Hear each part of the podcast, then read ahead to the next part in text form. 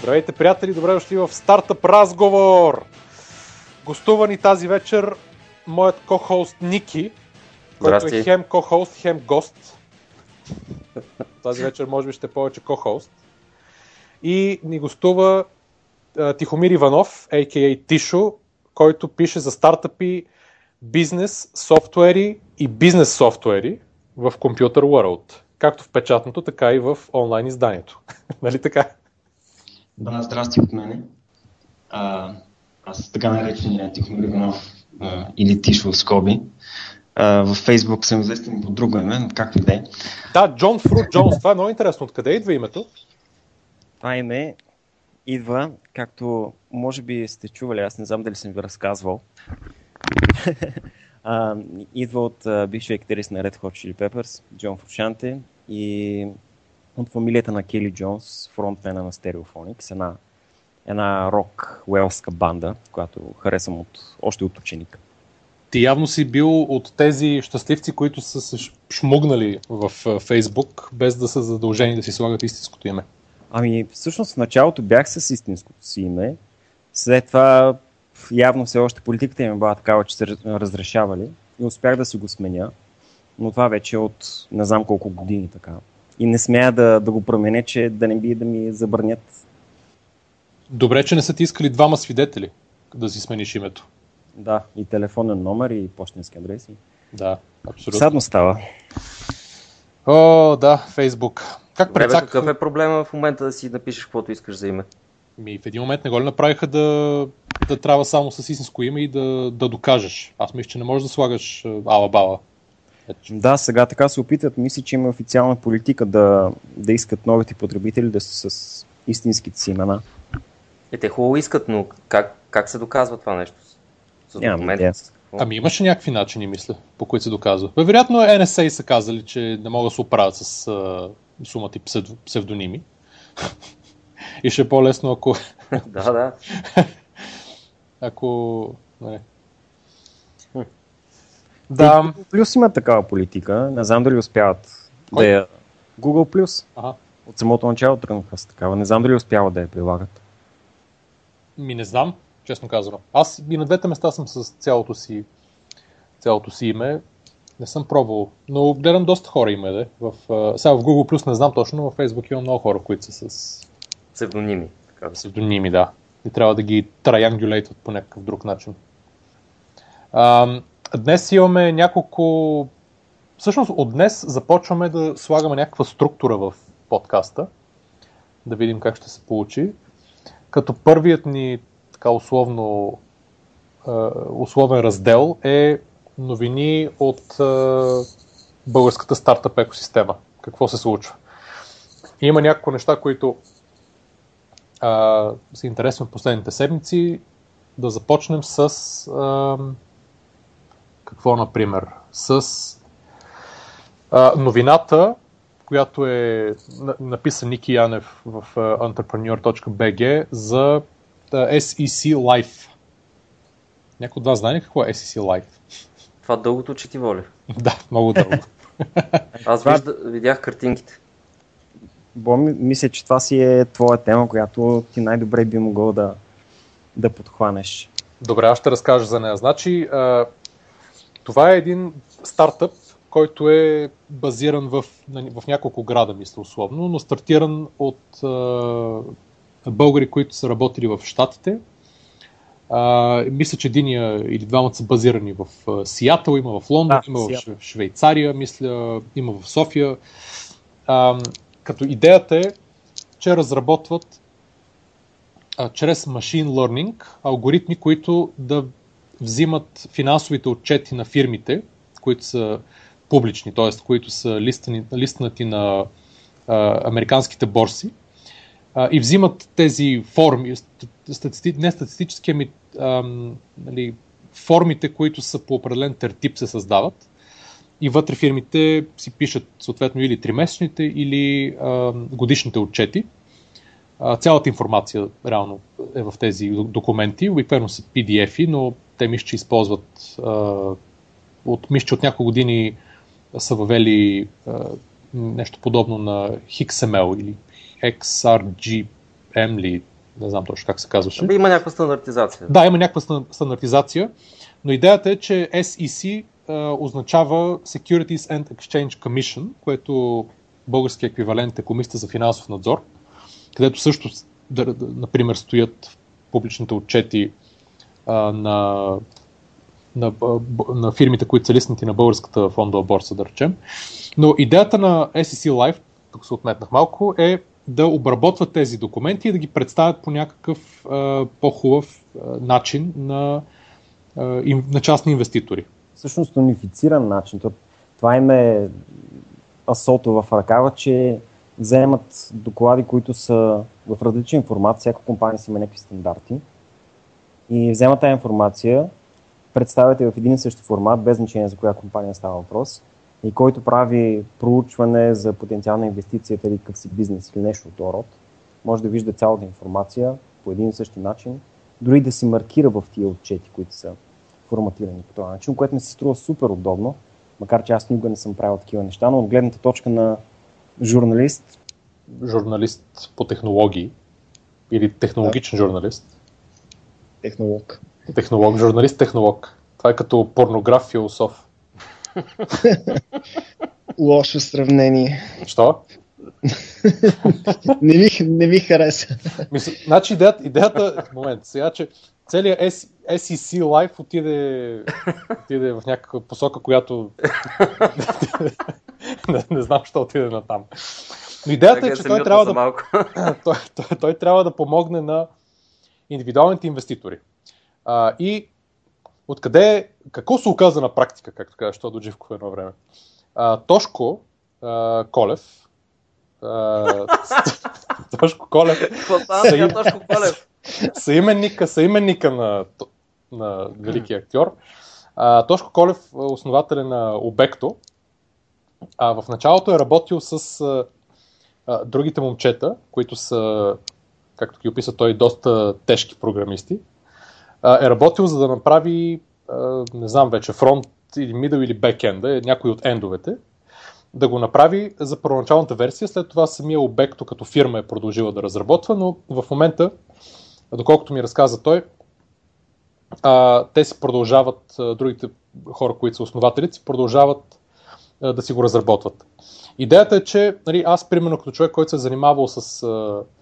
А, нали, бил е в инвестиционния свят и професионално, като в голяма банки, фирми и така нататък, и като нали, личен, т.е. частен инвеститор. А, реално те нямат, не са имали човек, който да знае точно, да бъде постоянно с тях и да им, да им каже кое реално е юзер-френдли и кое не за хората, които фактически искат да се занимават и се занимават по цял ден с частните инвестиции.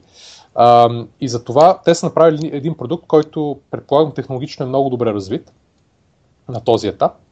Имат един от, всъщност, гурото на оценките на фирми, един американски професор, който се казва Асват Дамодаран, който преподава в Нью Йорк Стърн. Той е, мисля, че нещо като адвайзър на, на стартъпа, което е много-много добро кредибилити за тях. А, но той, разбира се, просто го тества продукта, от време на време, предполагам, дава някакъв а, фидбек, им дава нали, идеи, но той не е по цял ден с тях, за да разработва различните черти, различните а, нали, функционалности, които трябва да има вътре, за да стане той много добре използваем.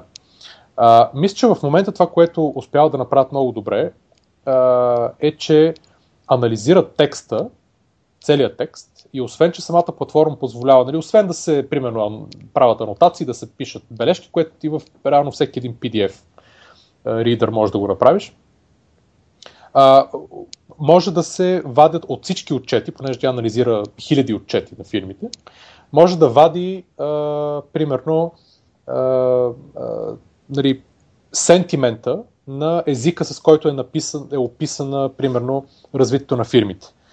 Това е нещо, което наистина го няма и е доста революционно, ако може да се направи продукт, който, когато се изтества назад, да покаже, че има, нали, може да предсказва в общи линии на къде се развиват фирмите и спрямо това да, да показва дали може да се влияе на акциите А откъде а, го взима да са- този сентимент? Ами гледа как е описано. Примерно гледа От отчета. текста. Да, от отчета. Гледа, гледа в текста, има секции в тези отчети, които обясняват а, примерно а, този, нали, това три месече или миналата година се развихме по еди какъв си начин, нали, еди какво си направихме, еди колко си приходи имахме, разходи.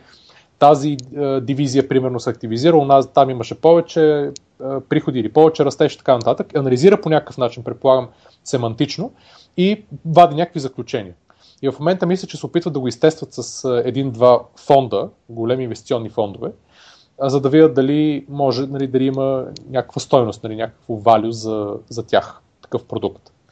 А, аз говорих с Тошко и му нали, дадох така доста обратна връзка за това какво могат да добавят като функционалности, като нали, мини продукти на базата на анализа, който правят вече, на базата на информацията, която събират. Така че предполагам, че нали, имат добър поглед за развитие напред. Надявам се да, да, да проработи, защото а, пазара на, на такъв един добре направен продукт е, е много, как да, как да го нарека, много е подходящ за е, disruption или за, нали, за разбиване от някакъв стартъп.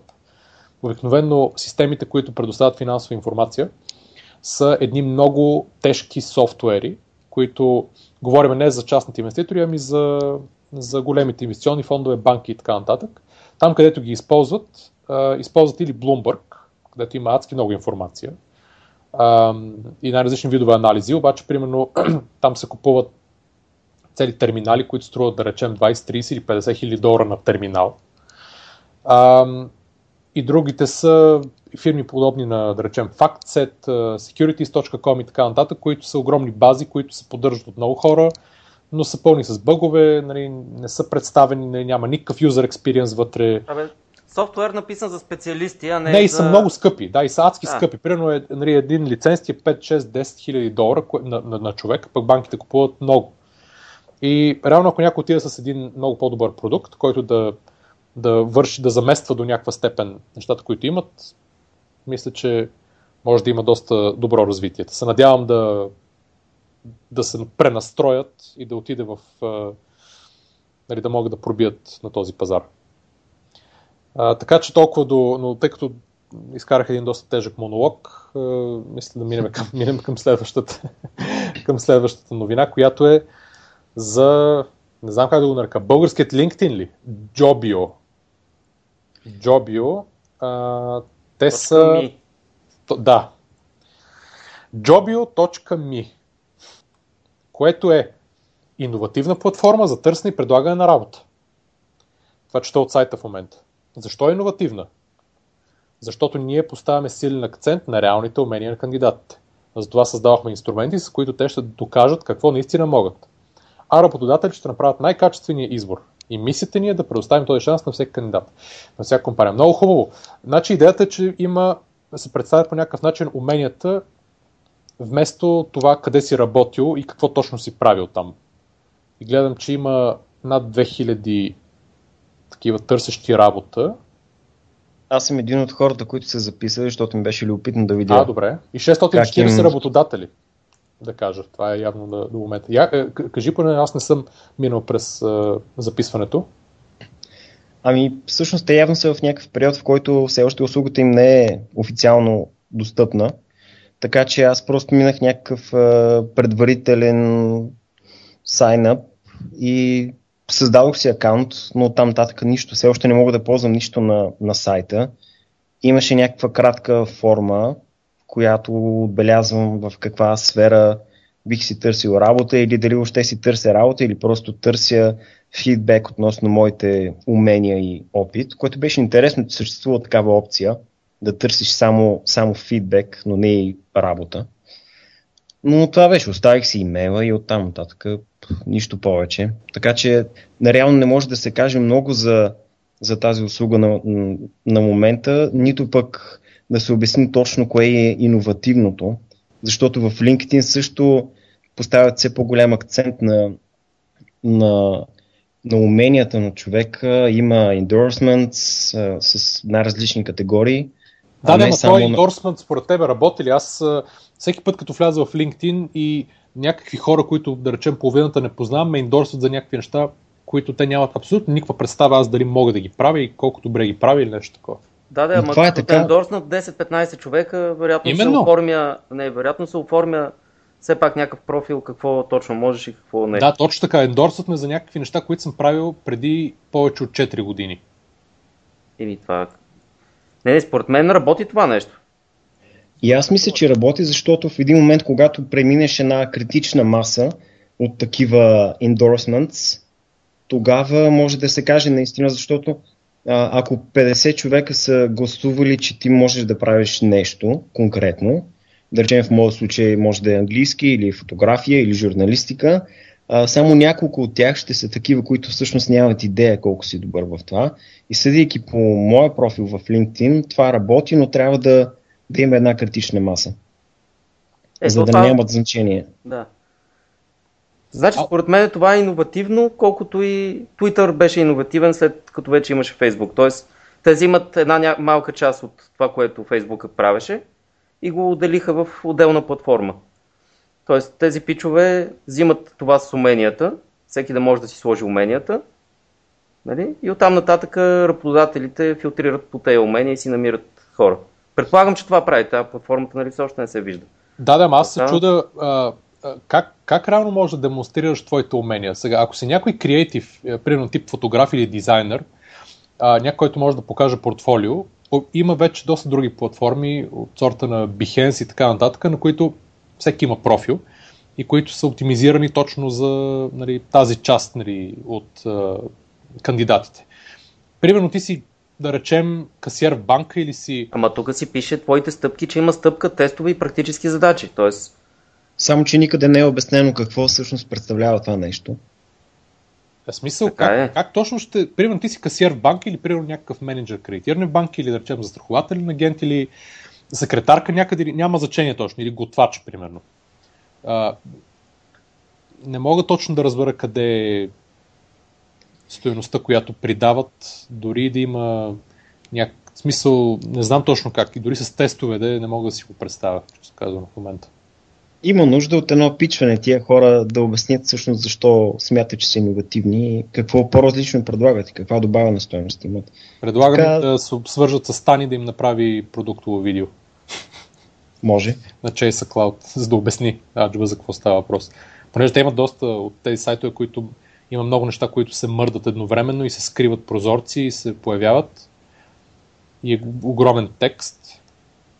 Ам, да, но пак не става напълно ясно. Да гледам, че Launch Hub са инвеститори вътре, което е интересно.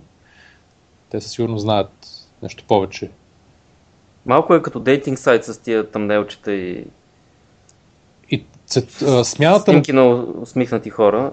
смяната на цветовете също е малко Да. странна.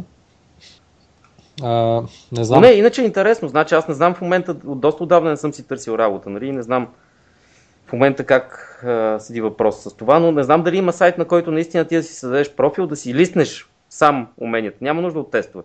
Просто да си ги листнеш. Нали, от разни дропбокси да си избереш какво можеш да правиш. И просто ти да си седиш в тази база данни, работодателя, когато търси съответна позиция, на която ти фитваш, ти да получиш една заявка. Знам, че в LinkedIn това може да се случи. Въпросът е отделен сайт нали, за работа, дали има такъв. Защото LinkedIn не е само за хора, които търсят работа. Крайна сметка. Вие знаете ли някакъв такъв сайт, който го прави? Не, аз, аз не зная за нищо, което е подобно на LinkedIn. Единствено съм срещал традиционните сайтове за търсене на работа и кариерни Да, защото това иначе е интересно. Нали, ти да си зададеш профил, в който ги има твоите умения и да те достигат работодателите по този начин. Това не е лошо. Това LinkedIn го прави, но там аз примерно имам LinkedIn профил, но почти не го използвам, камо ли за търсене на работа, но постоянно получавам оферти от някакви работодатели, което е досадно. Нали. Ако си е такъв сайт, който е направен само за това, може би ще е по-удобно. Да, да, но LinkedIn вече не е само място, където работодатели да срещат И точно потенциални... това казвам. Да. Точно това казвам. Затова Да. може би е добра идея тази функционалност да се изнесе в нещо отделно. Нали?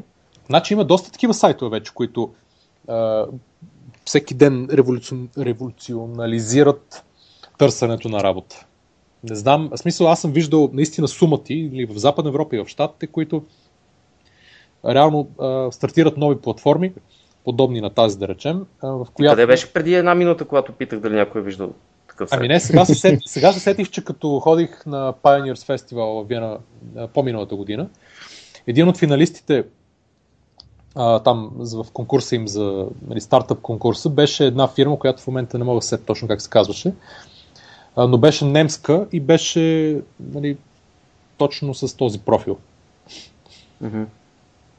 Да. Още повече, примерно, ето обекто имаха или имат един подобен проект, който е Pull Talent се казва, който би трябвало да е нали, профилирана платформа за, точно за мачване нали, на кандидати и на работодатели, но Да. за IT сферата става въпрос.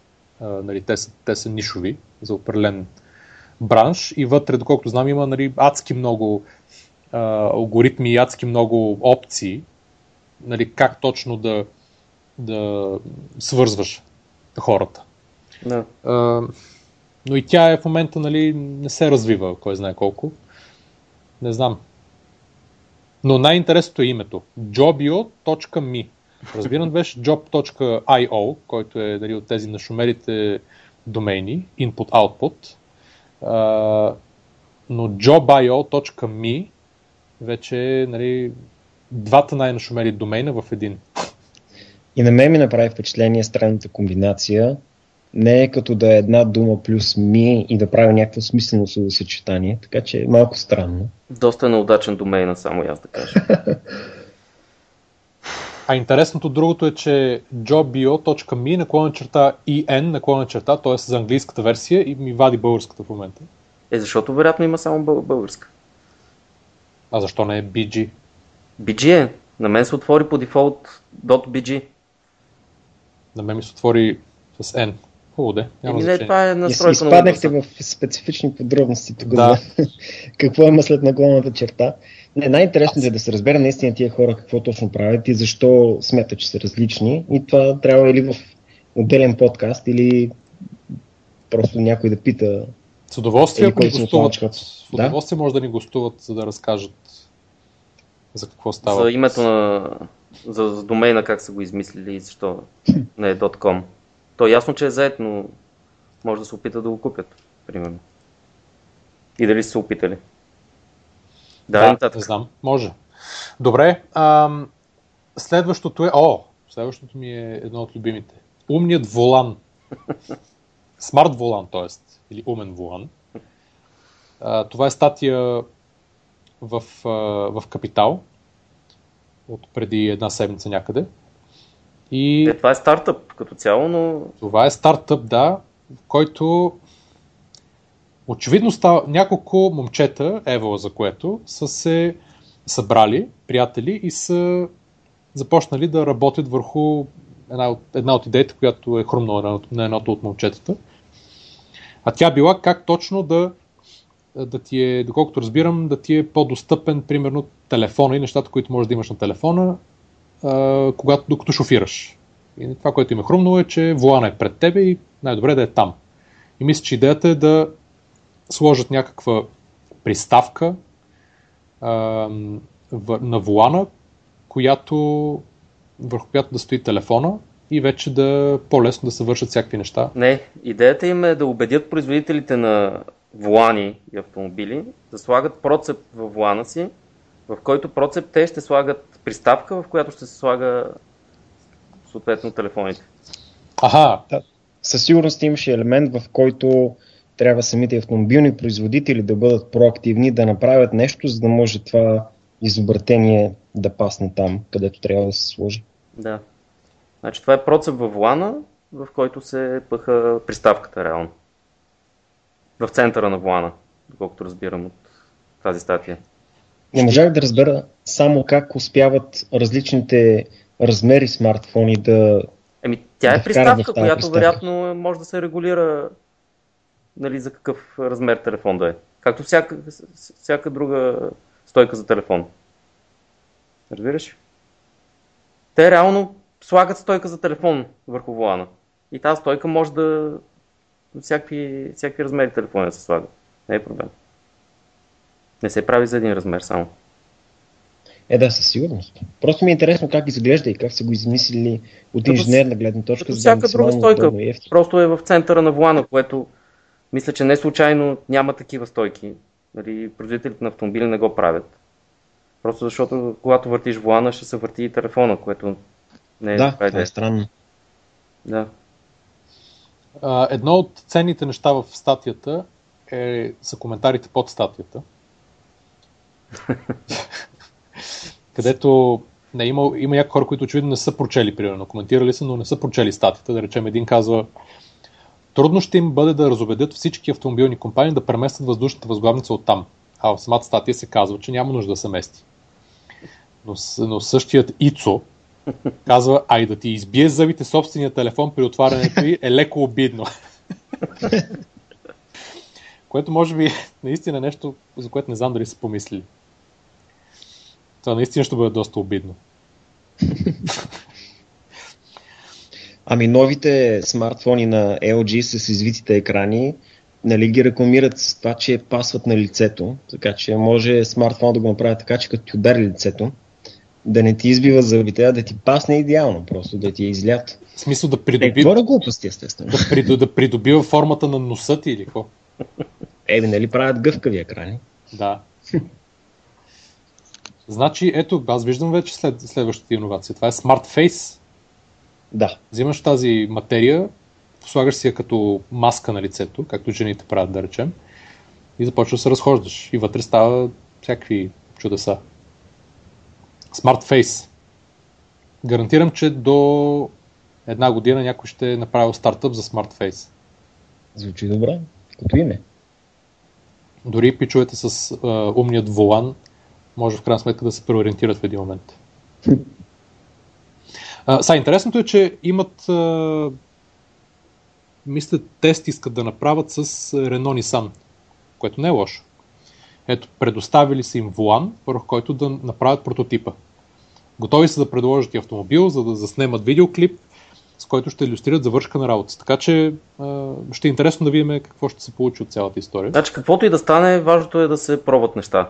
Ево, Да, абсолютно. че са захванали, измислили са го и са тръгнали да го правят а, истински продукт от това.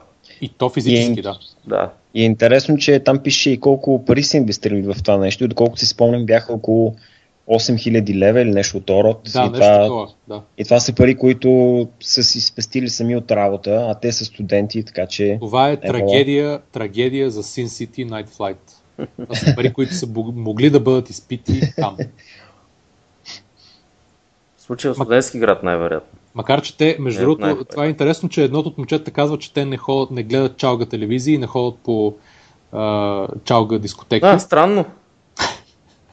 Да, кой ли би предположил, че човек, който не ходи на чалга дискотека, а, нали, може да измисли смарт булан. Да. Но Еваладе имат... А... Момент, имаше още нещо интересно. Да, в смисъл те са разбрали още от сега, че дори да не стане, най-вероятно ще пробват и други неща, което е много хубаво. А, и предполагам, ще, най-малкото ще продължат дори и ще, ще научат. Най-важното е да научат максимално много от целият опит. Да. Добре, значи след смарт Болана отиваме към а, последната новина от, не последната, да ми да речем една от последните а, от българската стартъп общност. И това е всъщност поредното интервю с Светлин Наков за софтуерния университет. Пак в Капитал, но аз понеже а, бях чел някой, но тук е доста дълго и така доста надълго и на широко обяснява за какво става въпрос. А, личната му кауза е България да стане Силициевата долина на Европа. За което може да само да го аплодираме. Това е Но нашата лична кауза. Очевидно. Това е на всъщност на много хора личната кауза.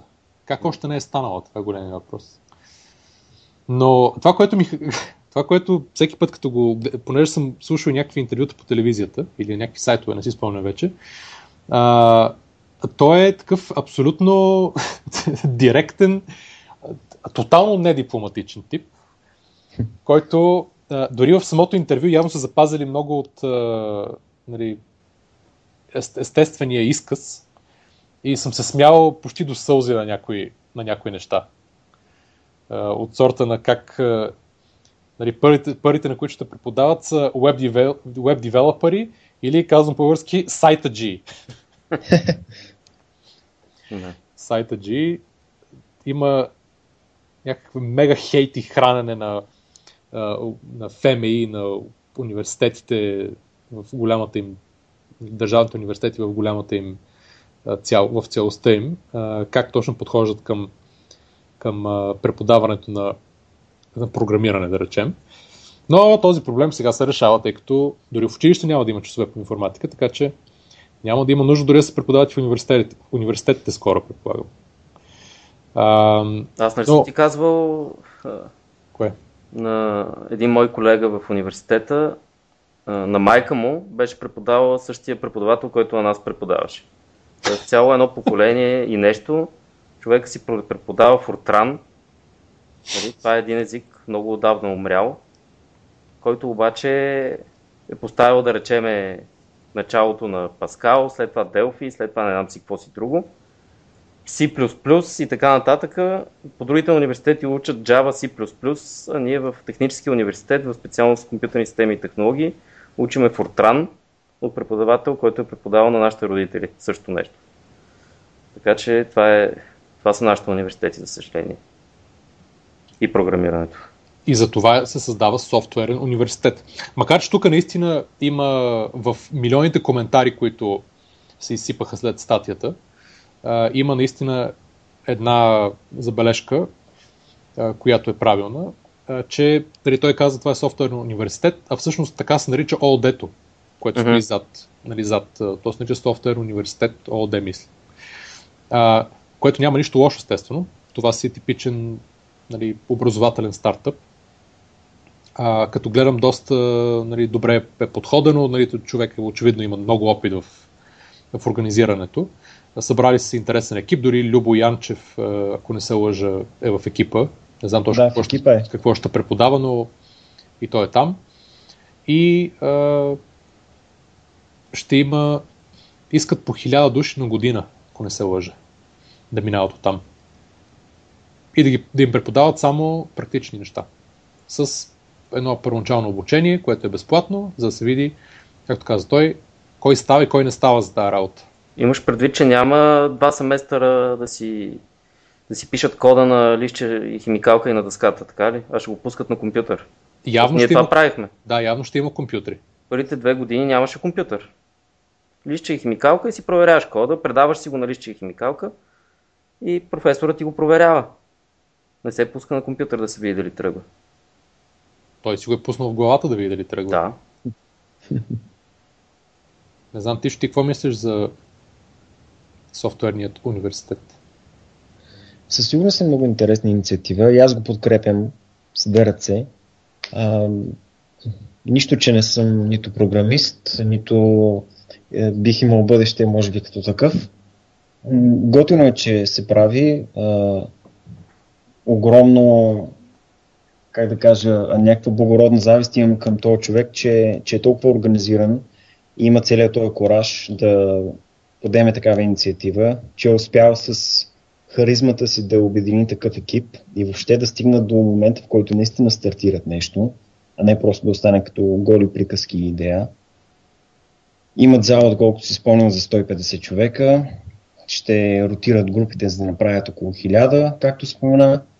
А, и има някои хора, които отстрани казват, ама то не е университет, за университет, университет трябва да ти дават диплома, нали, едва ли не, че звучи като някаква измама, но не, защото той си казва навсякъде, където дава интервюта, че има университети партньори, в които всеки, който желае, който е завършил успешно софтуерния университет, може да продължи образованието си и да мине още колко беше, два или четири семестра, за да си вземе и университетска диплома. Точно така, ето сега го гледам. Един от нашите партньори е MTM College, с който имаме съвместна програма.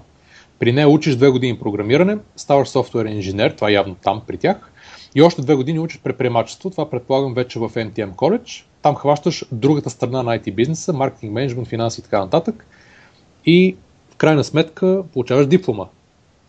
Да, добра Да. идея е това. Добра идея. Но интересното е, че самия софтуерен университет също издава дипломи, когато някой завърши успешно след а, тези две години на обучение. Те нямат тази юридическа стойност на диплома, която имат дипломите от останалите университети в България, но в Капитал имаше един коментар на, на самия а, журналист, който е взел интервюто, че при, а, при всеобщото слабо образование а, по информационни технологии в България, коя диплома в крайна сметка ще се цени повече, тази от университета на Светлин Наков или от а, някой друг традиционен университет в България. И това е абсолютно интересен въпрос и Значи така или иначе в сферата на информационните технологии, конкретно програмирането, аз поне когато работех в такава фирма и набирахме хора, които точно се занимават с програмиране, никога не съм гледал дипломата. За мен това не е, не е било значение. И винаги се, се, е тествало какво може да прави човек. И е бил важен човек, а не... А как, как го тестваш? В смисъл, може ли примерно такъв тест да се направи на нещо като Jobio? А, да, да. Конкретно за софтуер може. Особено когато имаш а, нали, по-специални изисквания. Примерно за език, за среда, в която се работи. Може. То колкото е по-специализирана е, е, един job position, нали, толкова е по-лесно ти да направиш тест за него и да го направиш онлайн дори. Няма никакъв проблем. Защо да не може? Но мисълта ми е, че дипломата не е била от значение. Може би основно защото се знае, нали, че в България университетите а, не допринасят по никакъв начин човек да бъде добър в тази сфера. Те сам се научават. Те много често са директно вредни Да, да, за научаването на каквото ли било. абсолютно. Много често. Нали, особено тези специалностите, които са по-общи. Тип економика и така нататък. Добре, с това изчерпваме секцията за новините от България и отваряме нова глава в епизода. Или казано иначе, новините от региона. Имаше някои последните, дори не седмици, ами месец, може би месец и половина-два, имаше, имаше доста интересни неща, които се случиха в, в околията, в съседните страни. И сме извадили няколко а, примера. Като единия, да речем, е новината, че сръбският акселератор Start Labs а, прие един от а, така интересните словенски стартъпи, който се казва Carlock. Това е първият акселератор в Сърбия, а Carlock е а, нали, стартъп, който прави хардвер и софтуер, а, с който фактически се инсталира една джаджа в колата и след това има мобилна апликация, с която може да, могат да се правят, да се следи къде е колата и да се отключва, заключва и да се правят още най-различни неща. Но интересно е, че от Словения стартъп отива в Сърбия. Словения все пак е един от най-развитите стартъп пазари в Източна Европа. Макар, че ако ги питате човек, тях те, те са в Централно-Западна Европа. Но е доста интересно. На мен не ми е много интересен този стартъп. Защо? Ми защото това го има от много години. Е, ти в колата имаш технология. Не. Защо? Има го от много години, но е, не е за крайни потребители. Но като технология не е, не е нещо ново и интересно. А предполагам, че е много скъпо за, за крайните потребители, дори и в този вид, в който те го предлагат. Мисля, че за Но момент аз не е бих казал, че има ги цените на техния сайт, аз ги погледнах. Не са много скъпи, имаше, имаше два варианта а, и зависеше от устройството, но едното им устройство все още не е готово за, за употреба от крайни клиенти, така че имаше цена майче само за едното. И ставаше въпрос за някакъв абонамент, доколкото си спомням, или нещо от този род, но цената беше от порядъка на нещо между 150 и 250 долара на година. Мгм. мисля, че 250 твърде много. 150-200 долара. Който не е кой знае какво, но аз се зачудих за едно друго нещо. Цената не мисля, че е чак толкова Да, да, явно не е в висока. този случай, колкото това, че какво, ако разбереш, че някой ти краде в момента колата. Реално какво може да направи човек? Аз, ако в момента ми звъне телефона с някаква аларма и разбера, че някой ми краде колата, какво толкова бих могъл да направя? Можеш да стреляш от прозореца. Както Ако няма направили какво? доста хора. ето това е всъщност продукта, който трябва да продават заедно с девайса. Да, в никакъв случай няма нито полиция, нито който и да е друг да реагира достатъчно бързо, защото колите реално се крадат в рамките на около минута. Смисъл, изключително бързо е да откраднеш една кола. Не, значи GPS тракинга си е полезен. Те застрахователите го правят от много време насам. И напоследък са... модата е по-скъпите автомобили задължително да се слага GPS тракинг в тях. Не. А те го слагат...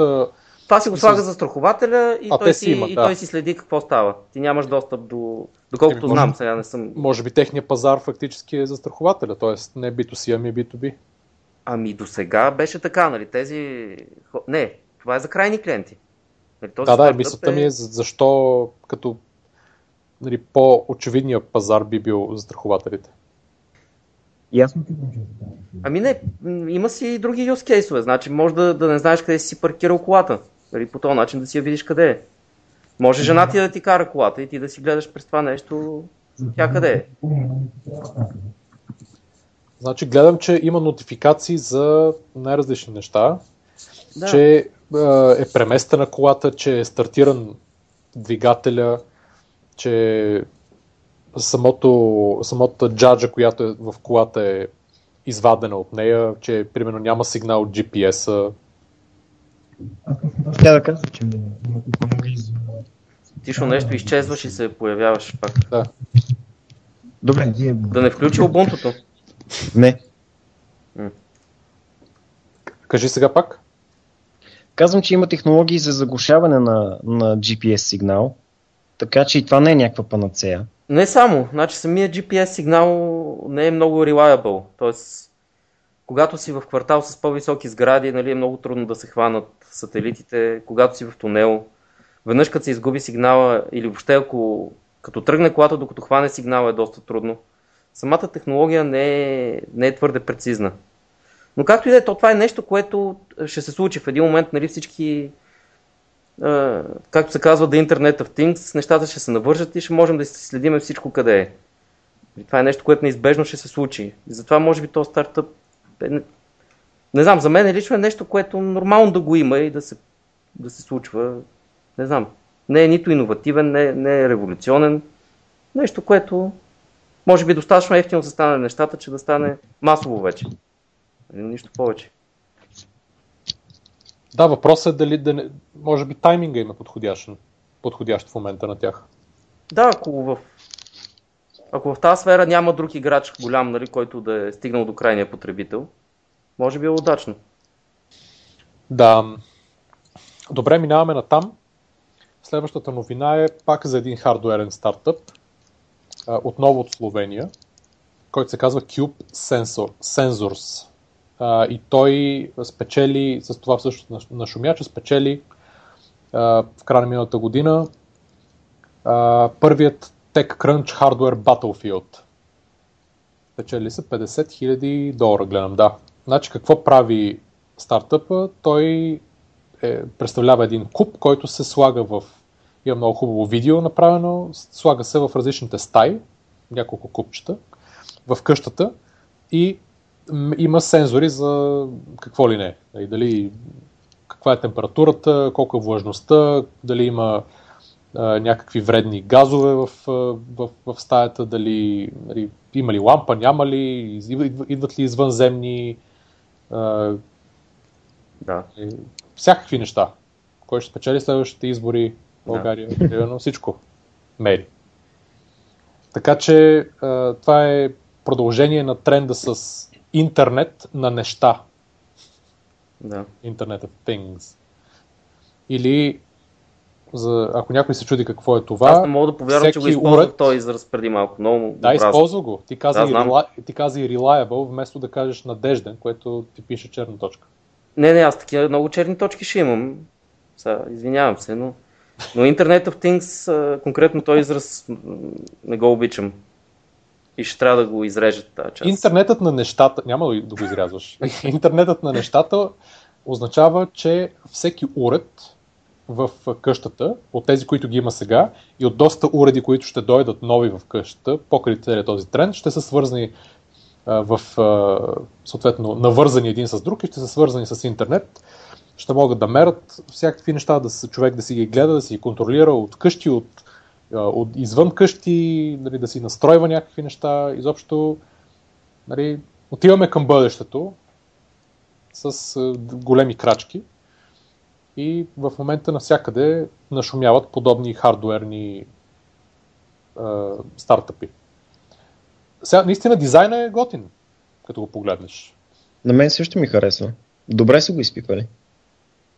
Значи това е нещо, което си го купиш, ще му се порадваш два дена, ще му погледаш статистиките, нали, колко ти е нивото на светлина в стаята, каква е влажността и така нататък. И на третия ден ще го забравиш и ще прашаса и ще го Чакай сега, момент. прибереш някъде. Чета какво може да мери. Качество на въздуха.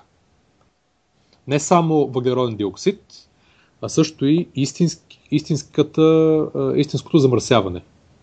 А, да, явно някакви други газове. Температурата, влажността, шума, а, светлината, налягането, друсане. Друсане с какво? Ами, може да разбереш, ако някой... ако някой се друса. ако, някой, ако някой друса купчето. Точно. Know when somebody moves your cubes. Това може и да е акроним някакъв или някаква такава сексуална асоциация, не знам. Някой ти мандахерца купчетата. Преведал на български. И може да е, е явно, явно ето това е мисля най-важната характеристика, че а, може да че, че купчетата светят в различни цветове, в зависимост колко от нали, тези фактори, които изборих преди малко, са в а, нормални граници. Това е като са се чудили как да... Да го направиш на дискотека, да. Да го направиш на дискотека. Да казали се това нещо, само мъжете ще ги интересува. Как да привлечеме женската аудитория? Да го направим да мига в цветове. цветове. Да. И се отише да пият бира доволно. Не, аз както ти казах първият път, като ми го линкна това нещо, то е много интересно като продукт, много като добре опаковано. Като ти го свързах. С, с, да, като ми го свърза. с, страшно, с страшен сайт, с страшно видео, нали, всичко е супер. Просто продукта е нещо, което човек първо си казва, а, колко интересно и после предполагам забравя за него и никога не го използва, просто защото не е, не е нещо, което ти се налага да гледаш постоянно. А защо? Ти нали, ти нали искаш да си купиш у нези умните цветни кружки на, на Philips? Това е причината да не си ги купя, защото знам какво ще стане. Да, това са Hue, кружките на Philips, които с iPhone може да си ги нагласиш в какъв цвят да светят. През цялата гама може да минаваш от цветове. Те се, свързани, се свързват една с друга чрез wireless. И във всяка стая може да ти свети различен цвят. Може да си сложи снимка на, на iPhone и то по снимката взима най-честите цветове и ти прави стаята в такива цветове. Интересно е. Безбожно скъпо е. И е по същия начин безсмислен продукт, който ти ще му се порадваш една седмица и после ще спреш да му обръщаш внимание. Не е ли идеята, че като имаш такива купчета, после можеш лесно да разширяваш де-факто. Което само да кажа, не го прави лош продукт, вероятно ще продаде много, просто защото е а, сравнително лесно изглежда за продаване. Нали, нещо ново е, интересно е. Значи ето за две стаи, две купчета с USB кабели, една майка с да, кабел за ток и за интернет е 235 евро в момента. Как USB кабели? Те не са ли бежични самите купчета? Не знам, пише два куба с USB кабели. М. Може би не съм разбрал. Аз мислех, че, бя, че бяха бежични и може да си ги разхвърляш из стаите. Е, предполагам, може, но може би ти трябва да кабел. За нещо някъде. Да. Да, не знам. Аз тук виждам, виждам една-две интересни ниши. Едната е с този куп да се насочат към препарите в САЩ, които са луди на тема замърсяване, да не ги обгазят с нещо, да не им се случи нещо. Тия хора предполагам, че биха си купили по един куп за всяка стая веднага. Ама там вече има Нест. Това е проблема. Не, Нест не прави това. Как да не прави? И то мери много неща. е термо, термостат. Не само. Аз мисля, че мери доста неща. Или бъркам. Ми не съм сигурен. Може би мери влажност и температура, примерно, но не мери твърде много неща. Ето сега веднага ще отида да проверя. Въпросът е кой прави повече неща и кое е по-ефтино. Ето, Не, значи има, термост, има термостат, има а, мери пушък и въ- въглероден а, монооксид. Значи Неста е много по-нишово от това нещо. Това нещо може да се сложи във всяка една къща. Докато Неста, примерно тук не може да си го, не може да си го инсталираш. А защо не може днес в България?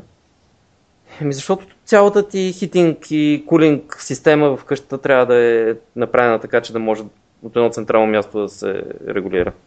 Мисля, по определен начин трябва да ти е направена къщата.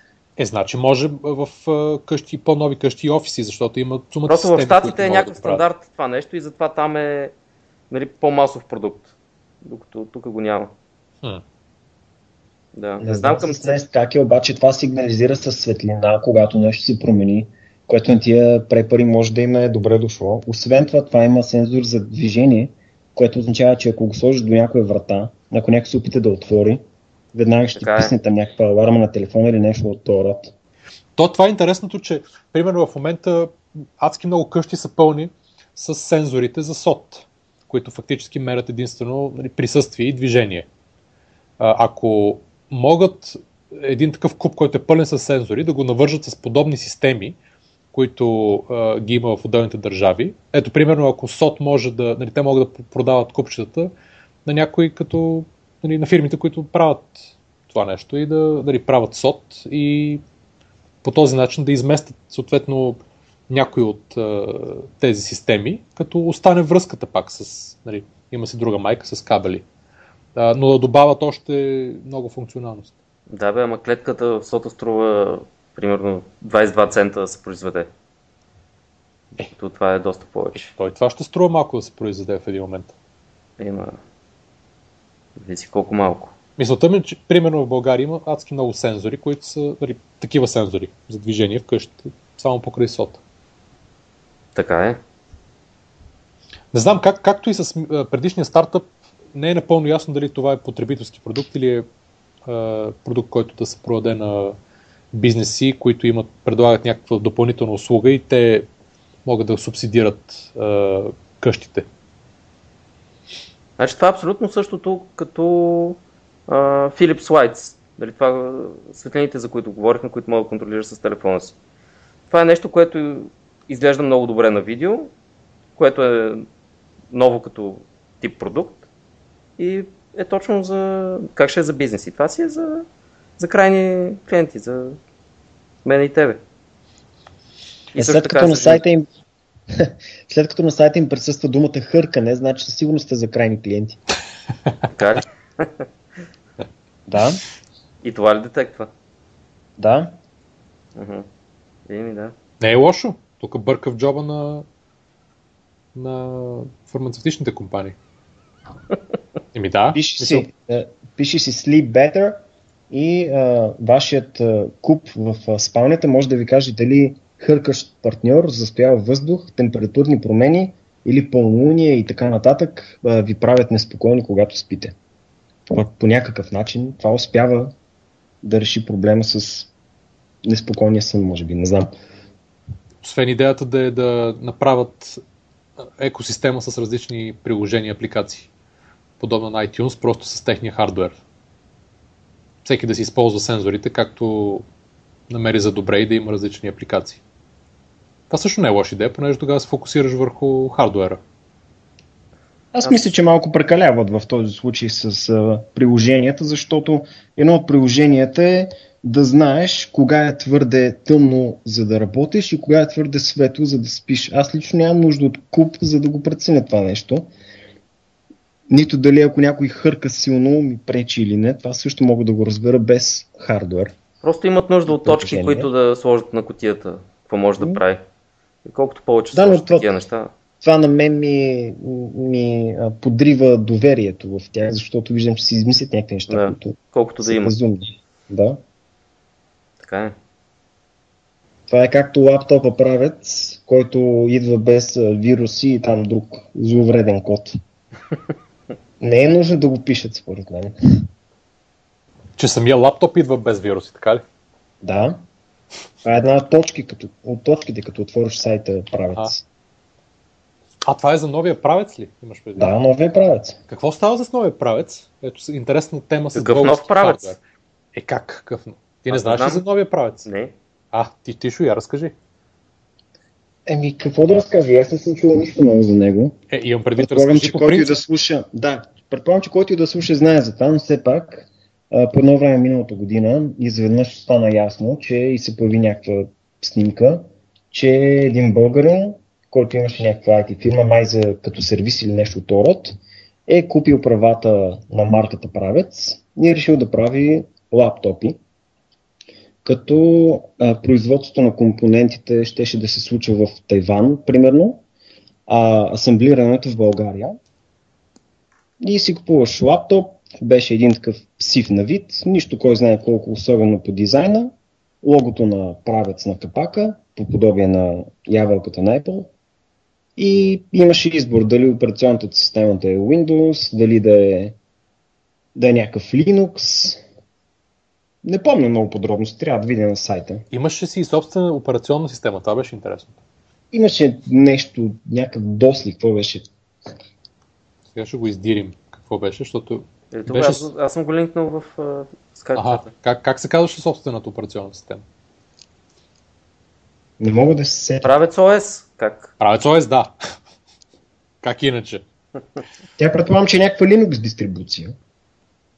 Хм. Не е ясно. Значи, И едва ли някой е написал нова операционна система? Интересното е, че по нова година щяха да се завърнат. Само, че нещо ги няма. Последното, което беше излязло са снимки на, на прототипа. Беше се видяло, че наистина има такъв физически продукт. А дори може да дойде и с Android операционна система. Това е интересно.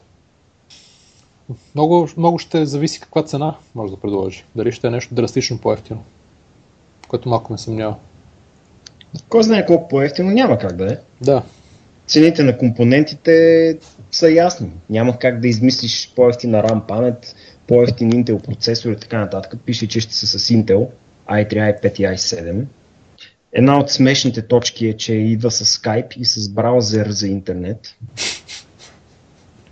А ето без вируси и нежелан софтуер. Да. Да. И хиляди безплатни приложения. Значи цялото това нещо ми изглежда като преди година, година и нещо имаше едно филмче и един стартъп от- от бан, мисля, че бяха излезли, Octopad. Знаете ли го? Не. Таблет, българ, българският таблет Octopad, който можеха различни компоненти да му се добавят и да му се махат. Беше такъв модулен таблет. Ага. Сега ще- този модулният телефон, дето излезе едно вирусно клипче. Да, но не, то беше истински продукт. Те го показваха по някоя телевизия, по нова телевизия, по BTV. Имаше си филмче как а, Octopad работеше. И какво стана с него? Еми не знам, от тогава не съм чувал за тях.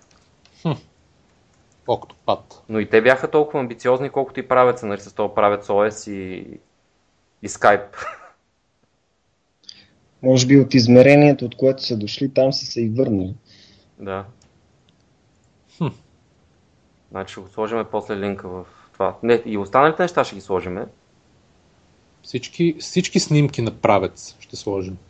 Да, и на Octopad филмчето. На октопада, да. Абсолютно. Но забележете, че това, което са сложили като снимки на прототип е компютър, който не е включен. Така че не се знае това нещо всъщност дали има нещо вътре или е една куха котия. Не, значи от българска фирма, която се занимава с почистване на лаптопи, нали, изведнъж да напише операционна система и да сглоби читав хардуер, който да продава, е, не мога да се очаква много. Но хубаво е, че правят нещо с това име. Да направят нещо. Най-вероятно ще излезе правец Про в един момент. Не, те очевидно ще купят а, нещо готово китайско, което е white label. Сега не знам, има български еквивалент този термин. Тоест ще могат да му лепнат някакво друго име и вече да стане като тяхно.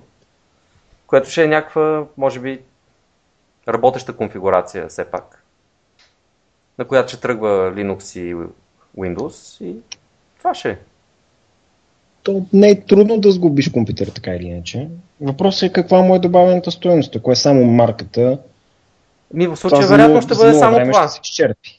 Да, като начало вероятно ще бъде това и може би ако набере достатъчно популярност, ще успеят нещо да направят, което да го разграничи от останалите. Във всички ведомства трябва да има общини, трябва да има правец. Да. Няма, няма български. Microsoft в България трепери Ето може да е с Windows. Що да трепери? с Windows. Може да, верно. Няма български букви на клавиатурата. Сериозно? Да, няма. Факт. Прав си, може само на латиница да се пише. Не става за държавната администрация. Е, нищо на фон... Ми, те може и на фонетично да пишат вече. Аз не знам на BDS кой е станал да пише. Значи, Е, някак... аз вярвам, че доста хора от администрацията ползват BDS. Освен аз, аз пиша на BDS, при мен. Хм. Добре, ще видим какво ще стане. А, последната новина от региона, тъй да се каже, е свързана с нашите драми тук с референдума за онлайн гласуването. Естония си публикува а, Само да кажа нещо, извинявай, Да. така съм сега чета а, коментарите отдолу в тази капитал новината за правеца. И тук пише, че това нещо е базик. То сайта за правец БГ. То всъщност има и сайт. Не знам дали видяхте, че го линкнах правец БГ. Да, да, видяхме го. Пише, че е базик и че тази снимка, която са сложили с лаптопа, а, някакви други са сложили, което са оригиналната снимка, която просто е подменено логото. Ага. Нали, така че цялото това нещо явно ще си остане в сферата на На октопада. Ще стане, ще стане ми, ми. Не, Октопада е няколко, да, няколко идеи по, по-реален, но да. Тоест, правеца, този правец ще стане като едно време бичето, този проект. да. Просто това с правец ОС наистина бюджет. трябваше да ни типне, че това няма никакъв шанс да е истинско. Добре. Това ще Е. оставим в подкаста ни се смеят хората колко сме зле. Да. И отне ни за известно време да видим за какво става въпрос. Добре, source, source кода на естонската а, платформа за онлайн гласуване е в интернет. Бум! Но само на сървърната част. Само на Да, какво означава всъщност трябва да се сървърната част? уточни. Има ли някой, а, Има някой ли някой- програмист? Не Да, и- има ли някой програмист в, а, в Да, но не съм да чел, не съм чел статията, така че не мога да кажа какво точно пише там. В смисъл, коя част е отворен кода. Пише, че а, архитектът на... Значи това ако е нещо веб базирано, тя сървърната част е всичката част реално. Не, пише, че... Не, беше се споменавало за някаква клиентска част, която не са качили Аха. в GitHub. Да, защото иначе би, би направило правенето на а, такива фалшиви клиенти. Фалшиви гласове. Фалшиви гласове, нали? Твърде лесно. Мгм. Видиш, и на нас тук България не ни трябва софтуер за това нещо.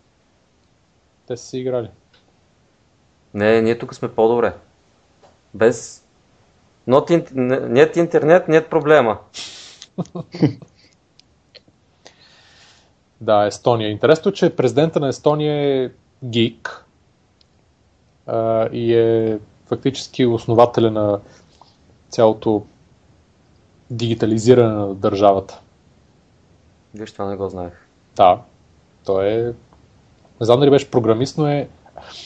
Знам, че изведнъж из, изригнаха от към дигитализиране, но Е, то от години насам, от години насам го има това нещо и те, залегнало е навсякъде да, да. учене, и на програмиране и на какво ли не.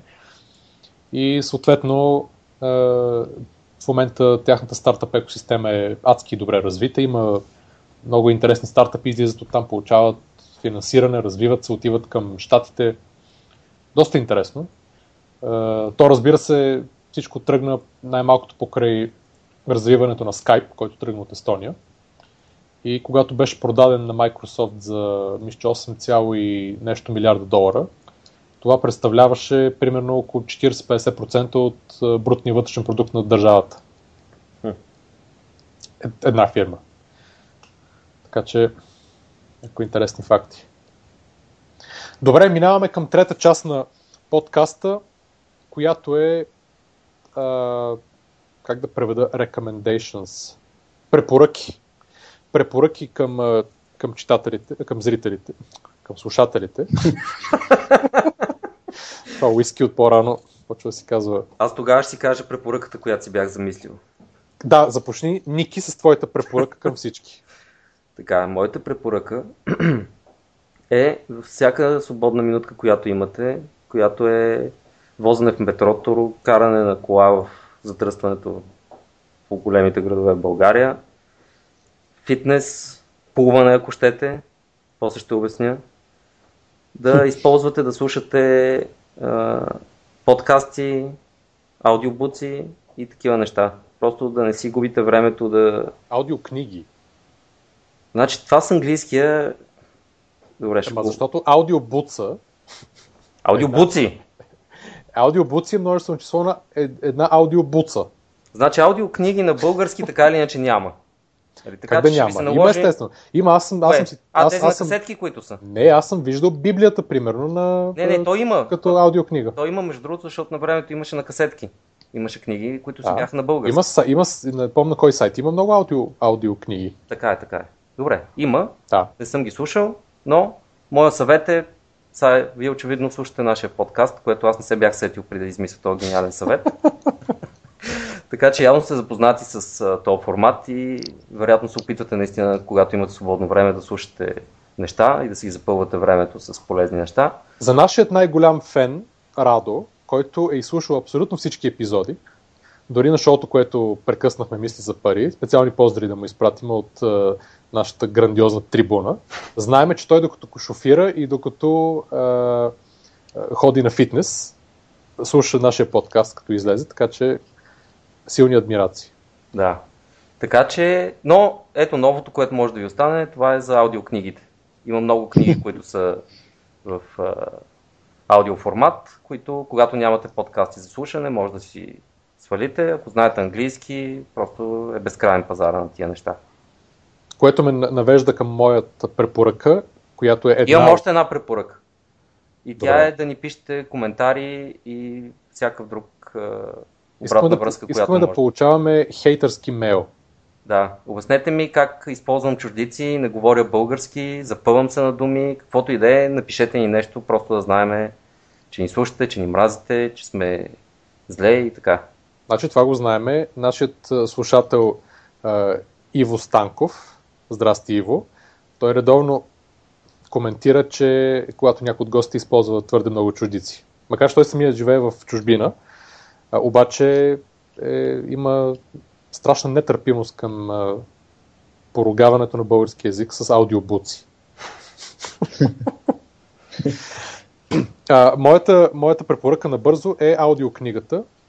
Тя има и естествено и като нормална книга, и в PDF, и в твърди корици, меки и така нататък в Амазон. Но аз се слушах като аудиокнига Hatching Twitter, която е за, на Ник Билтън, който е журналист от Нью Йорк Таймс, технологичен журналист, а, която е за историята на Twitter, създаването и е доста интересна. Тя разбулва няко, някои от митовете, които витаеха преди, как Джак Дорси, примерно, е бил единствения създател на Twitter, той го е измислил един, едно, еднолично, бил е после отнет от него, изгонен и така нататък. Е, Книгата е доста интересна. Е, Има сумати лични истории, е, има много вътрешна информация, така погледнато. Има една сцена, когато Snoop Dogg отива там, която ми е една от любимите в офиса на Twitter. Напивания с Ал Гор между Еван Уилямс и Би Стоун и, и него, как иска да ги купи Аштън Къчър или Опра Уинфри, първият твит, нали, всякакви как, пикантни историки около това нещо. Плюс адски много интересна информация. Препоръчваме горещо. Не е дълга, може би 4-5 часа да е общо.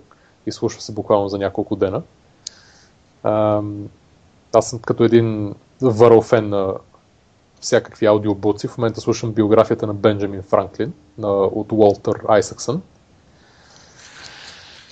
И с това ще отида ще се обърна към Тишо.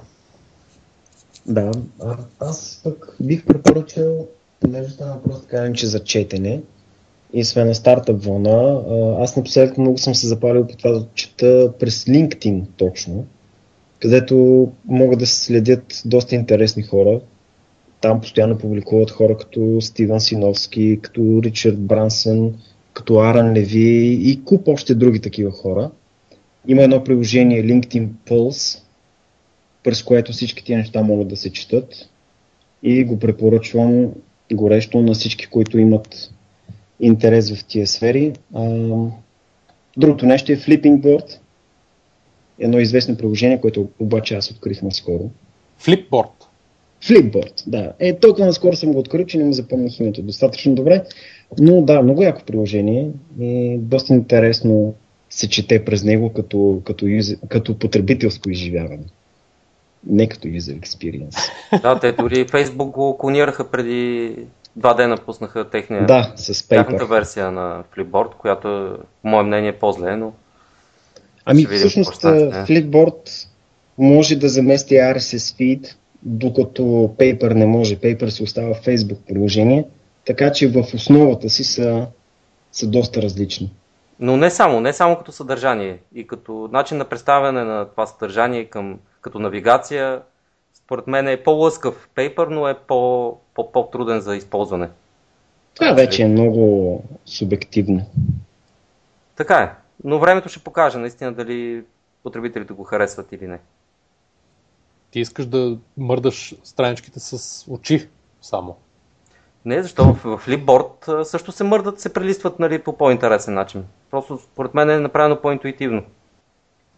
Четвъртата част на, на подкаста е апдейт за, за всякакви неща, за които се сетим, но основно за за The Sox и други стартъпи, които, за които знаем нещо да, да се е случило по-интересно и така нататък.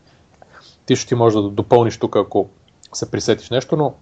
Значи, примерно, срещу... ако правец беше истински продукт, можехме да. да кажем в един епизод, ето сега вече излезе, тествахме го. Примерно, нали, за тази секция. Да, Plants vs. Zombies, примерно, върви върху него. Направец ОС. Направец ОС. Така. Ам, едно от интересните развития беше на ucha.se. Пуснаха преди, може би, две седмици едно видео, в което Дарин, който ни е гостувал в подкаста, обяснява фактически накратко историята на сайта и накрая прави такъв кратък наклон към, към това, че сайта няма да бъде изцяло безплатен, от след известно време, тук скоро мисля, може би след няколко седмици или не знам точно. което е много сериозен майлстоун. Опитвам да намеря точно, точният превод. Но Важно много, събитие. Много краягален камък. Точно така. Много сериозен краягален камък за компанията, защото а, те имат вече два рунда от финансиране, 30 и няколко души, имат, а, мисля, около 100 000 потребителя на месец. Само в България това са ученици и основно ученици. И искат да видят, нали, да започнат да печелят пари. И естествено, както при много от много фирми по цял свят, в момента в който нещо безплатно трябва да стане платено под някаква форма, се започват да се появяват големите страхове. Колко, примерно, тези 100 000 потребители ще останат потребители, колко от тях ще конвертират и ще започнат да плащат, достатъчно ли ще, ще харесат и начина по който те са предвидили, примерно, една част да е безплатна, друга да е платена в началото, цената дали ще е приемлива. Аз съм говорил с него на тази тема, той, той разбира се, с някои души се занимават активно във фирмата само с това. Говорили с адски много ученици, с родители, с учители, с кой ли не, с който могат, за да не изпуснат нещо важно. Така че ще е много интересно да се проследи тук след няколко седмици как върви монетизацията на учасе и дали, дали има успеха, който а, те мислят, че ще има и който се надяват. Аз лично много се надявам да, да успее, защото а, ще позволи на фирмата да стане, да, да може да се издържа и да това ще гарантира, че тя ще може да остане да съществува като фирма дълго време и да расте. и аз им стискам палци. Тяхната услуга, това, което представят е според мен нещо страхотно. Само от полза е за всички. Така че дано да успеят. Ники, ти скоро трябва на малкия да му дадеш да гледа някои от видеята за първи клас. да. Крайна сметка той може да брои на няколко езика вече. Да. 10, нали? Да. Да, ето знаеш си. А, Тошко от Обекто, понеже майка му е, е преподавател в училище. И тук една, вмет, една вметка, извинявай. А, фирмата се казва наистина Обекто, не се казва Обект и това да е произнасяне от седно си от Перник. да. А, така де, майка му преподава в училище и той спомена, че самите учители имат също а, интерес и им е приятно да използват видеята в учесе, понеже това може да направи преподаването по-интересно за учениците и да улесни самите учители в известна степен, което е готино, така че също е някаква потенциална насока за, за развитие за учеса. И на мен ми е много интересно накрая какви пътища ще успеят да намерят за монетизация на това, което правят.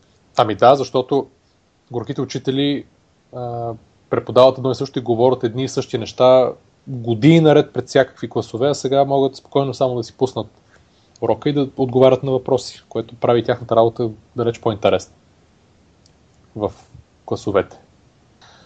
Добре, кратък статус апдейт от The Sox. Продължава работата по сайта. В момента тече редизайна, като графично. Е, едно от нещата, които текат е редизайна, графичната му част. Пробвахме да използваме един от големите сайтове, 99designs.com се казва, където може човек да пусне, да си остави съответно заданието, какво иска да получи, да има различни пакети и примерно срещу 7, 800 или 900 или 1000 долара да получи от различни дизайнери по света предложения как за неговия сайт. Може да, да, да качи скици или може да не качва скици, може само да опише нещата. Няма значение. Въпросът е, че получава след това различни варианти, които до един момент, ако не му харесат, може да каже, че нищо не му е харесало и да си получи парите обратно. А ако му харесат, примерно един-двама дизайнери, може да продължи, продължи да работи само с тях, докато не си изпипа нещата, които иска. Пробвахме, получихме от 7-8 дизайнера различни, а, проект, различни а, да, проекти. В крайна сметка ни харесваха само някакви елементи от някой от тях. А, никой не ни хареса напълно, изцяло въпреки че постоянно давахме обратна връзка, какво да променят, какво да не променят. А, и в крайна сметка анулирахме конкурса и в момента правим опит да работим с а, един български дизайнер, младо момче, което сме му дали вече скиците и то работи върху тях, така че ще видим какво ще излезе. А, другото е, че така по, както е по книгите, колкото и да да няма кой знае колко стартъп книги. Правим в момента, а, направихме си тъй нареченият бизнес модел Canvas или частта от него, която опитваме да засечем а, продукт, продукта, който искаме да, да предлагаме и услугите покрай него, спрямо нашата гледна точка на това какво нашите потребители, потенциални потребители, а, има да свършат, какви са техните проблеми и какви са решенията а, какво, ги, т.е. какво ги прави щастливи, какво ги прави нещастни. А, и съответно, когато се а, застъпи, застъпа тези три неща с това какво прави твоя продукт и как, как и дали той решава съответно проблем на потребителя или дали адресира нещо, което би направил потребителя щастлив. След цялото това нещо се вадат едни хипотези, които а, са под формата на въпроси и чрез тях човек може да изтества, като говори с различни потенциални потребители, дали а, това, което си мисли, че искат неговите клиенти, наистина е така или, или е в пълна заблуда. Много сложно го обясняваш. Да, много сложно го обясних. Я го разкажи пак по прост начин. Аз разбрах. Не, не, не ми се, не ми се пробва.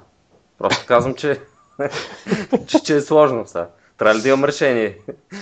По-добро. В крайна сметка, идеята е, че се аз предполагам, като искам да продам чорапи на мъже, предполагам какви проблеми биха, иска, биха имали те да си купат чорапи и имат ли някакви проблеми при купуването, носенето и изобщо мисленето за, за чорапи и ако после говоря в момента с различни хора, за да разбера дали си фантазирам или наистина има някаква субстанция за тези мои хипотези и наши, съответно, на целият тим. И ако нещата, които се потвърдат, съответно остават в сайта, нещата, които не се потвърдат, се предефинират и се тестват наново. Това го пробваме да го направим в момента, преди да а, направим откриването или лонча на, на новия сайт, което се надявам да стане до няколко месеца, а, за да имаме по-добра подготовка при, при направата на новия сайт.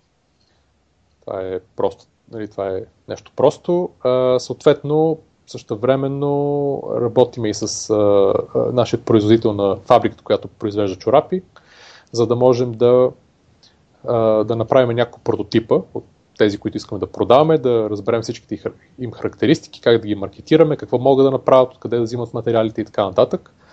И сме дали в момента няко, някой друг модел, за да го reverse engineernат. Това означава да го насекат буквално и да разберат точно какво е направено, как е направено, кое е хубаво, кое не е хубаво. А също времено работиме и по пакетирането, т.е. каква опаковка да е, дали да е някакви найлони, фолия, дали да е пакет такъв от фолио, дали да е котия, колко голяма, колко чифта да има вътре, къде да е логото, какъв материал и така нататък. Това всъщност те първа започва работа по този, тази вертикала. Ам, какво друго правим? По The Sox. А, да, а, събираме си информация какви услуги, интернет услуги има за това човек да засича, да си сложи някакъв код или някаква такава онлайн услуга на сайта и като идват потребителите да го гледат, да гледа къде кликат, къде гледат, къде местят мишката, къде се объркват, Тоест всичкото, всичкото това нещо да помогне после да се оптимизира пътят на потребителя от идването на сайта до плащането на, за продукта. Да се махнат всякакви точки на неяснота, точки на триене, излишни линкове, излишни стъпки и така нататък. Има много такива продукти и услуги. Събираме, събирахме си информация, кои са най-добрите, кой ги използва, как ги използва. И отделно също и онлайн услуги за които а, ти позволяват да, да, да си платиш и те да се свържат с потенциални потребители, които да изпробват твоя сайт и да, да запишат видео как го отварят, къде гледат, какво кликат, какво има ясно, какво не има ясно, за да получиш един вид безпристрастна, безпристрастно мнение нали, за същото нещо. Просто нали, с видеа и по, по, по-пълно от към информация. Има такива, които са само на въпроси, има такива, които са с видеа, има нали, всякакви варианти, съответно по-ефтини, от ефтини до доста скъпи. И отделно работим и върху това да видим цени на потенциални офлайн канали за маркетинг и дистрибуция, съответно мини киоски, които да са в отделни в магазини, да са в молове или по летища, да са с когато ги има някой друг да продава на тях, когато наш човек да продава, какви продукти да има, колко струва рекламата, примерно, каре в Financial Times или GQ, колко струва билборд в центъра колко на Лондон. Я И в Financial Times, ако искаш да си сложиш четвърт страница, на вътрешните страници около 40 000 паунда, ако искаш половин страница или цяла на, примерно, на някъде на по-предните, отиват от 50-60 до 100-120 хиляди паунда. Mm.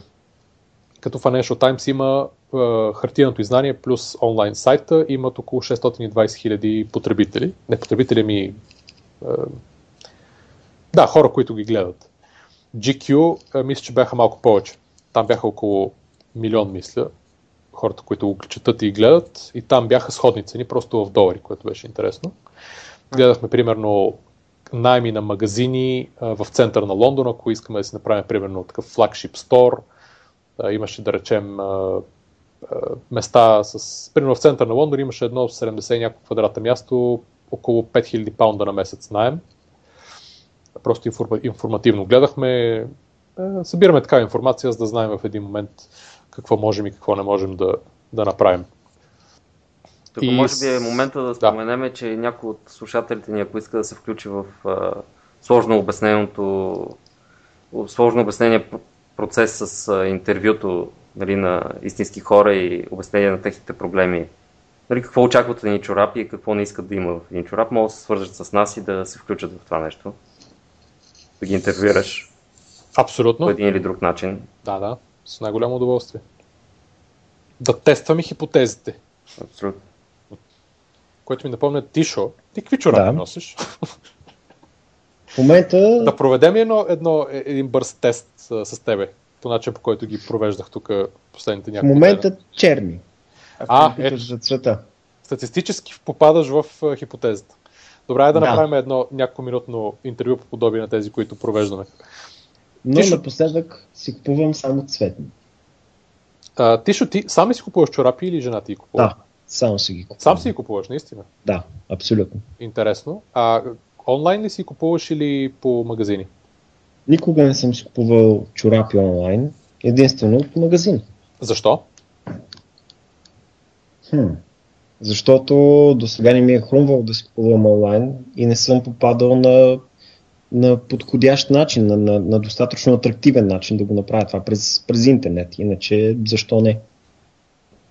А като казваш, че си купуваш в магазините, а, имаш ли конкретни брандове или конкретни магазини, в които си купуваш или не? По-скоро е на късмет.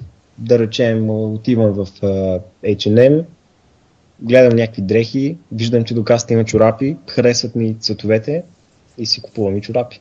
Между другото, това е един от най-разпространените трикове за продажба на чорапи и в Западна Европа също. Във всички магазини чорапите винаги са на около половин до 1 метър от касата в кошове, обикновено с намаления по няколко чифта. И обикновено има само чорапи. В, дори да се продават най-различни други неща и дрехи и така нататък в големите вериги, има основно чорапи и там наистина е маниакално успешен а, такъв Съвсем нормално. Да. А като каза, че като си купуваш чорапи, а, имаш ли някакви... за- Защо, защо си минал от черни на цветни? Нали знаеш, хората се променят. Обзела те кратка лудост ли? Това, ами бих казал, че е доста продължителна. Продължително. А, да, отдавна не си купувам черни чорапи, с изключение на по време на Кукерския фестивал в Перник, когато ми замръзнаха краката и бях принуден да си купя черни, откъдето намеря. Е, И в момента ги нося точно тях. Иначе всичките ми нови чорапи за последните не знам си колко там месеци, година или повече, са все цветни. Жълти, зелени, сини, на точки, на раета. А с тях ли ходиш на работа?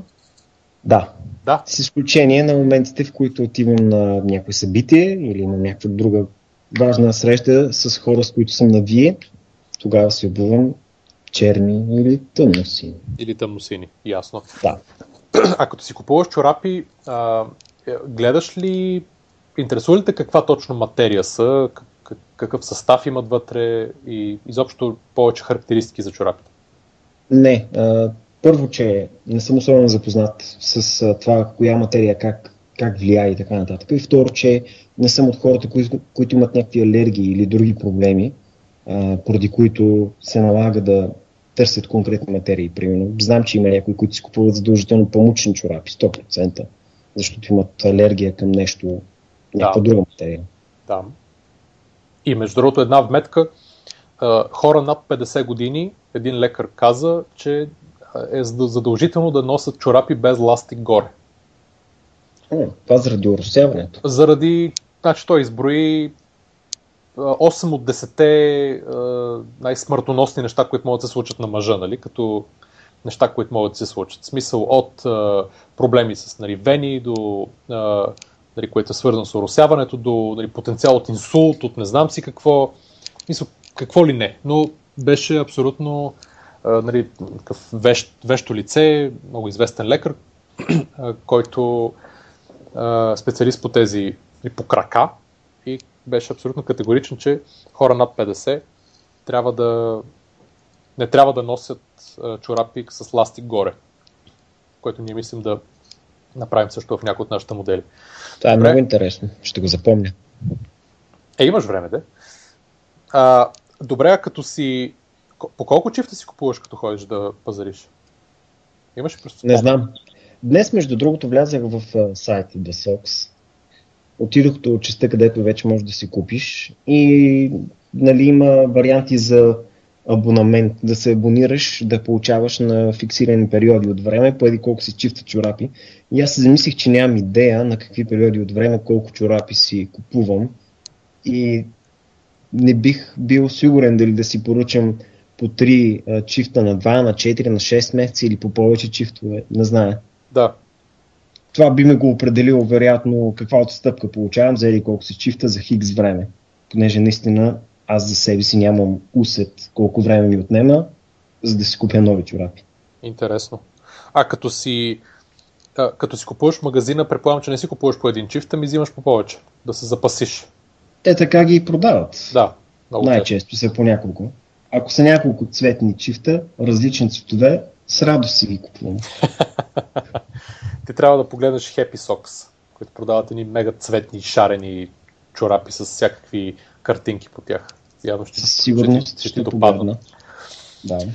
Ам, добре, а, А между другото, да, само да вметна, извинявай, че те прекъсвам, но има един юрист, който с колкото е изискани костюми да ходи, винаги е с много цветни чорапи. Мога да, да ти кажа кой е. Не сме така близки или нещо от този род. Дори може и той да не ме помни, но се сещам. Той. ами в, А- това е много разпространено в Англия, примерно.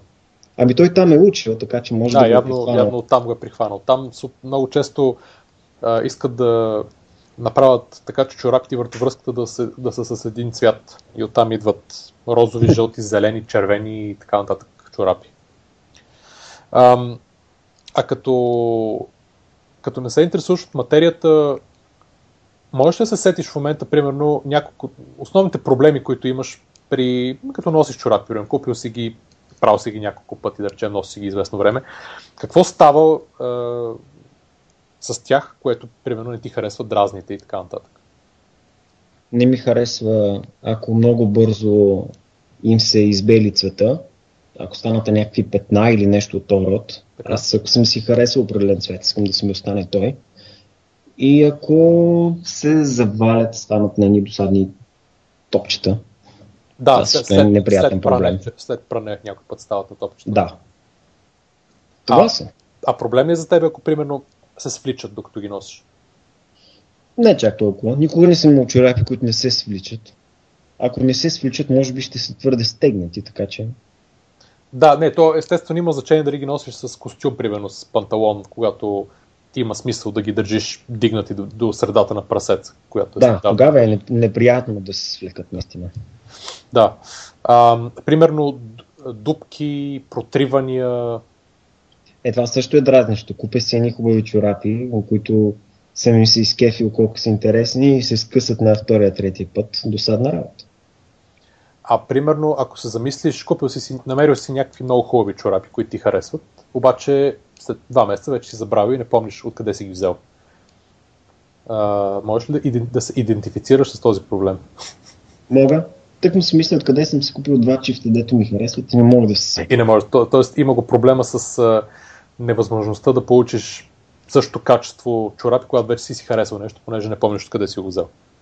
Да, със сигурност. Понеже и обикновено покупката ми е случайна. Аз Да. не отивам целенасочено търсейки чорапи. Затова Никой- не ми остава толкова в паметта. Абсолютно. Никой, никой, не, никой не търси целенасочено чорапи и никой не мисли за чорапи или за проблеми с чорапите почти никога, освен ако не си отвори чекмеджето и не види, че няма вече всичко е скъсано или става вече трагична ситуация, в която трябва да изтича до магазина и да купи каквото намери.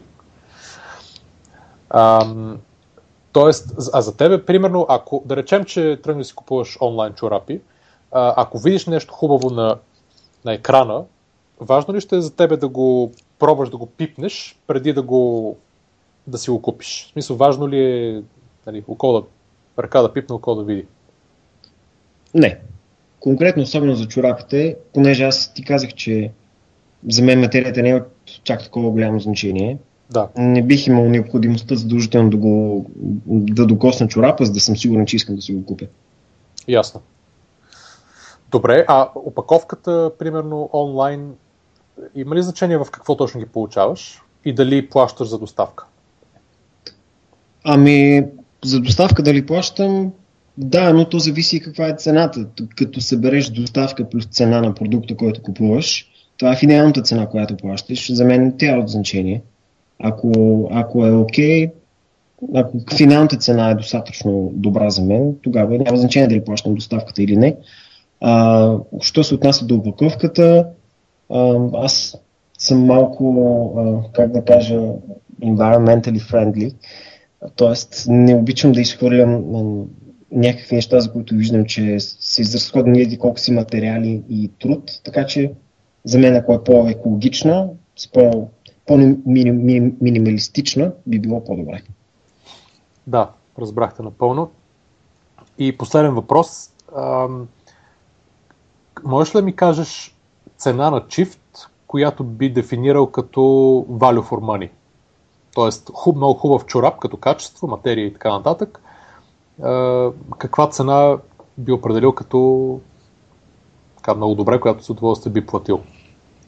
На чифт. На чифт. Никога не съм си купувал особено скъпи чорапи но зависи колко е интересен. Сега за по-интересни чорапи бих могъл да дам, да речем, 5 лева, 6 лева на чифт, бих могъл да дам и 10 лева. Зависи колко са ми интересни, колко да. ми харесват. Ако са бизнес чорапи, тогава за мен ще е важно качеството и ако веднъж се убедя в него, също бих бил готов да давам малко повече, е сега малко повече, ти ще искаш вероятно от цифра, пак може би между 6 и 10 лева на чифт или нещо от род. Стига да знам, че това е чорап, който си купувам и ще ми върши работа. Разбрахте. А, добре, ами горе-долу, горе-долу така провеждаме разговорите с разни познати приятели в България и в чужбина. Ако някой се чуди. И не много е важно. Още. Да, много, като мене. Много е важно да, да се каже, че в началото е едно такова, тъй наречено customer интервю. задължително не трябва да се а, презентира идеята и да се казва какво прави тя и колко е хубаво и, да се пита дали някой му харесва. Това е много важно правило. Трябва да се, въпросите трябва да се идват от а, изградените вече хипотези. Съответно, защото иначе самото интервю би било абсолютно не е пълноценно и няма да върши голяма работа. Идеята е отговорите, които, примерно както ми Тишо направи сега, да аз ще си ги структурирам после и ще, ще ги въведа срещу всяка от хипотезите, които те съответно а, потвърждават или не потвърждават. Това е идеята на цялото упражнение. Добре, вече твърде дълго време се проточи подкаста, но всъщност мен беше интересен и Тишо, много ти благодаря, че се включи.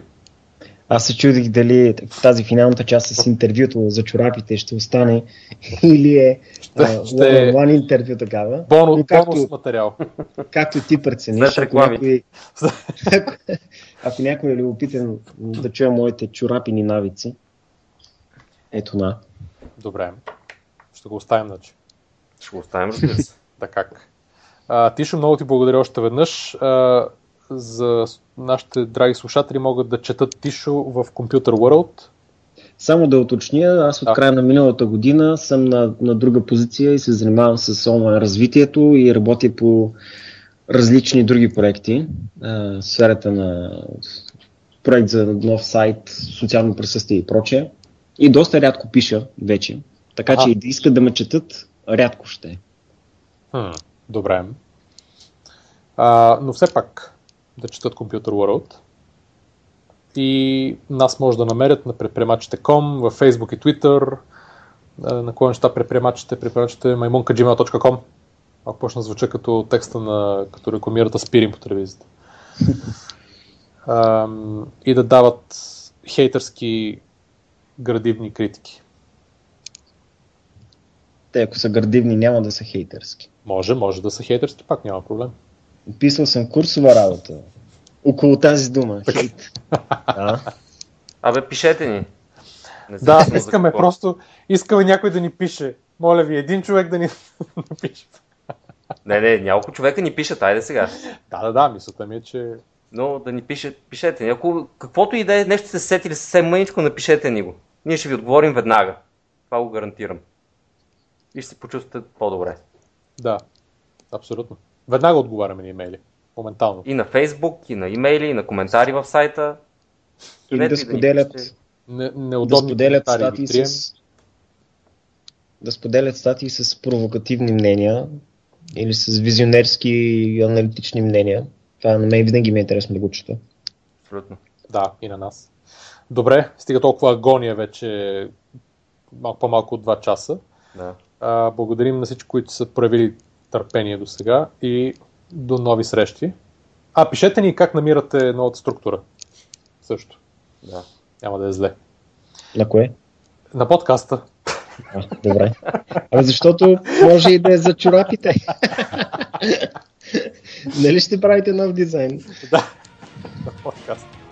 Добре, до нови срещи. Тишо, мерси много. Чао. Чао, слушайте подкаст.